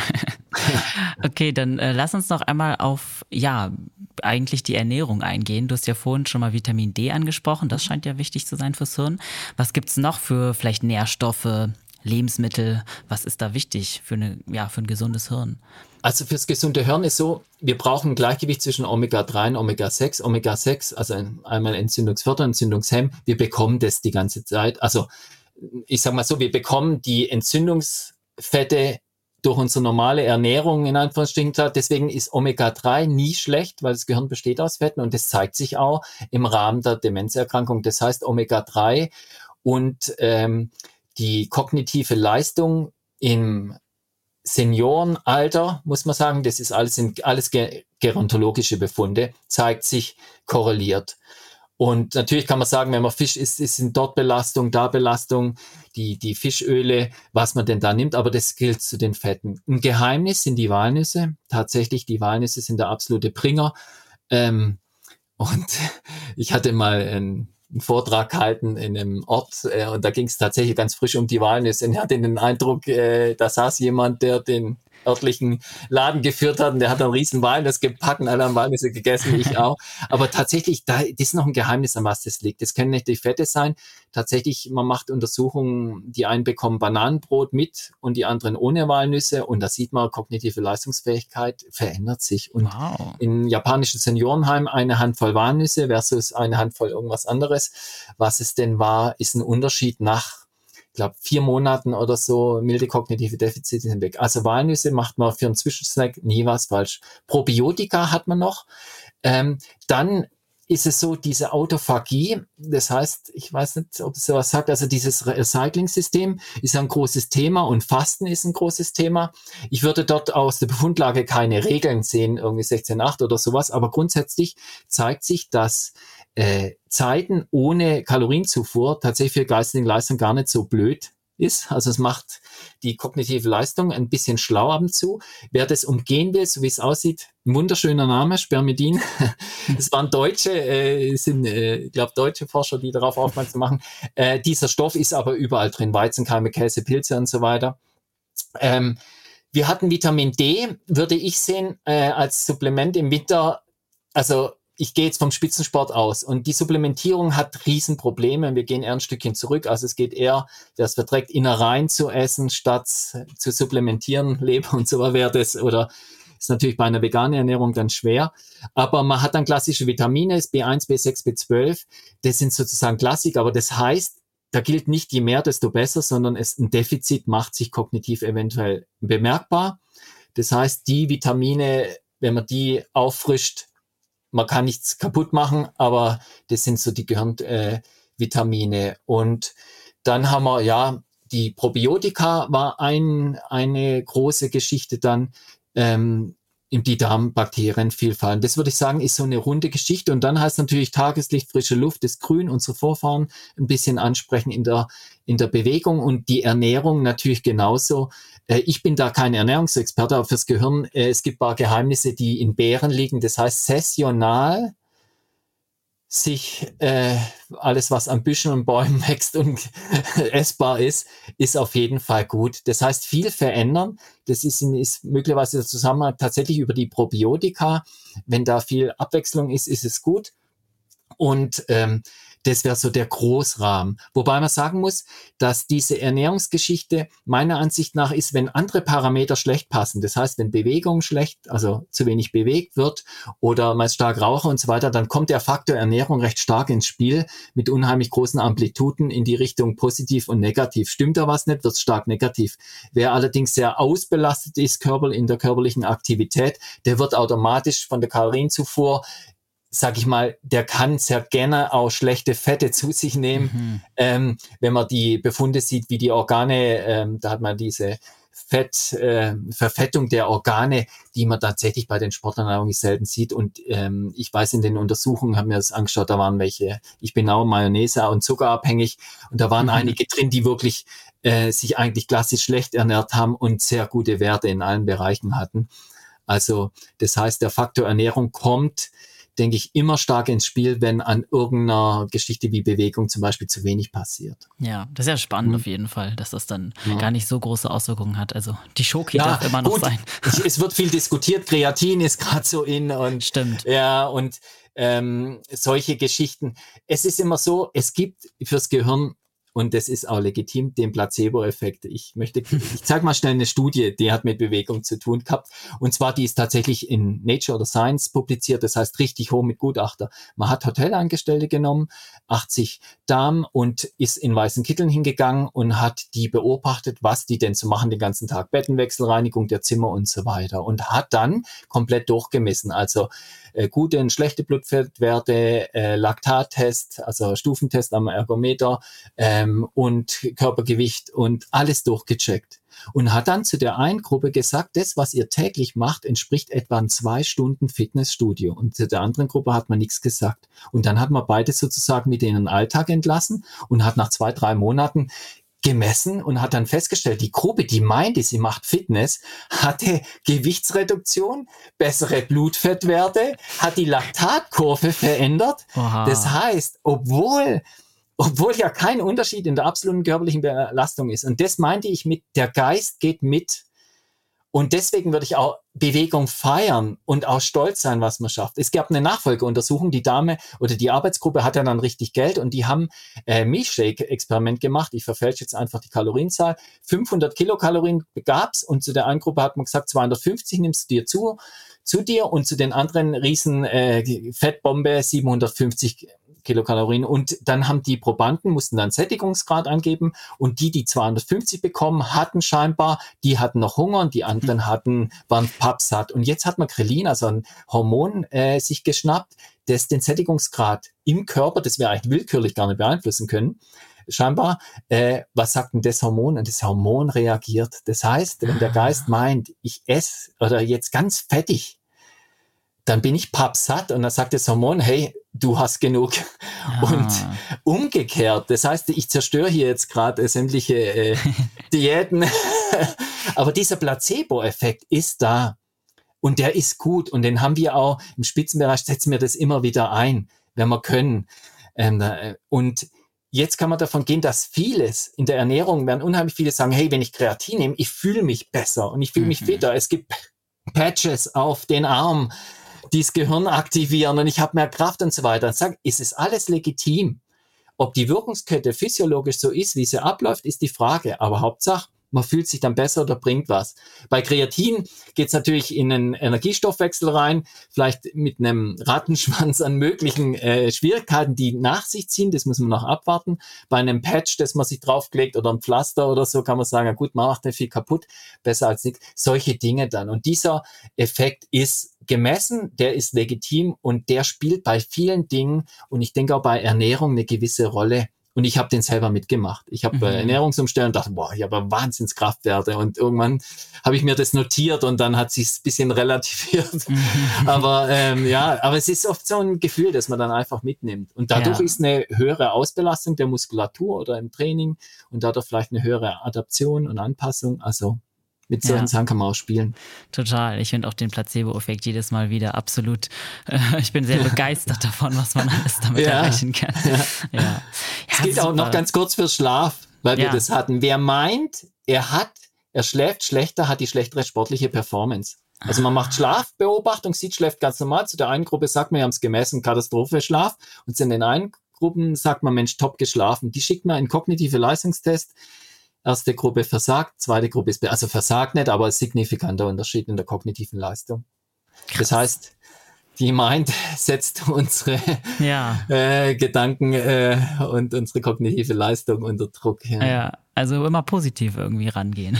Ja, also das positiv denken ist ja nachgewiesen, ja. bringt nichts. Es muss mit, äh, es muss tatsächlich mit Kompetenz verbunden sein, so wie es aussieht. Ich glaube, Julius Kuhl hat das mal deutlich rausgestellt, mhm. der Psychologe. Aber ja, im Prinzip genau. Also man muss, oder ich bin überzeugt, dass etwas mich schiebt. Und auch denke ich, mit Training, mit viel mit Bildern rangehen, mhm. viel Imagination, Spaß haben, laufen wollen, dann auch mal kämpfen wollen, überleben wollen beim Laufen. Das sind Empfindungen, das sind oft Dinge, die werden unterschätzt, wenn man nur so einen Trainingsplan sieht, Pulsfrequenz 160, vier Kilometer, dann steigern auf und so weiter und zieht das Ding halt einfach nur so runter. Ja, total. Ja, mega spannend. Also ich habe heute auf jeden Fall super viel gelernt, bin richtig überrascht. Das waren richtig, richtig tolle Informationen. Deshalb, äh, Frieda, vielen, vielen Dank für deine Zeit heute und dein Know-how. Und ja, ich hoffe, du hattest auch Freude beim Gespräch. Ja, ich, äh, aus mir sprudelt ja immer alles so raus, da muss man aufpassen, dass ich nicht alles überfahre. Ja, ja ich habe selten rausgelassen daheim. Aber ja, vielen Dank für die Einladung. Es ist mir eine große Freude gewesen. Ja, danke dir nochmal. Ähm, wo können unsere HörerInnen dich denn jetzt eigentlich online finden? Oder wo können sie vielleicht auch dein Buch finden, wenn sie noch tiefer gerne in die Materie einsteigen also, wollen? Im Buch sind natürlich noch viel mehr Themen drin, vor allem motorisches Lernen und wie ich dort besser werde und so weiter. Das heißt, äh, das Buch ist mein Name, Frieder Beck. Bewegung macht schlau. Ist im Goldeck Verlag erschienen. Also ist die zweite Auflage, die aktuelle gerade und es müsste eigentlich überall im normalen Buchhandel verfügbar sein. Es liegt nicht, sicher nicht an der Bestsellerliste vorne drin, aber man müsste das irgendwo finden oder bestellbar müsste es sein. Da denke ja. ich, da sind auch noch viel mehr Informationen drin. Mentales Training haben wir dabei und haben halt alles, was das Gehirn betrifft, mhm. dort ja. nachzulesen. Ja, prima. Das packe ich auf jeden Fall auch nochmal in die Show Notes, damit die Leute da einfach direkt draufklicken können. Also danke dir nochmal und danke euch da draußen auch fürs Zuhören. Bis ganz zum Schluss. Schaut auch euch gerne mal unseren Instagram-Account an. Da findet ihr uns unter achilles.running. Und wenn euch unser Content gefällt, dann abonniert uns gerne und teilt unsere Podcast-Folgen gerne. Das hilft uns auf jeden Fall, um weiterhin Content für euch zu produzieren. Ansonsten, wir hören uns wieder nächsten Freitag. Bis dann, bleibt gesund und keep on running.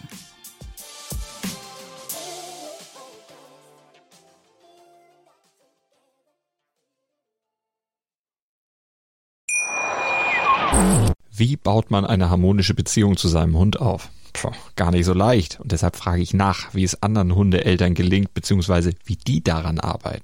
Bei Iswas Dog reden wir dann drüber. Alle 14 Tage neu mit mir, Malte Asmus und unserer Expertin für eine harmonische Mensch-Hund-Beziehung, Melanie Lippisch.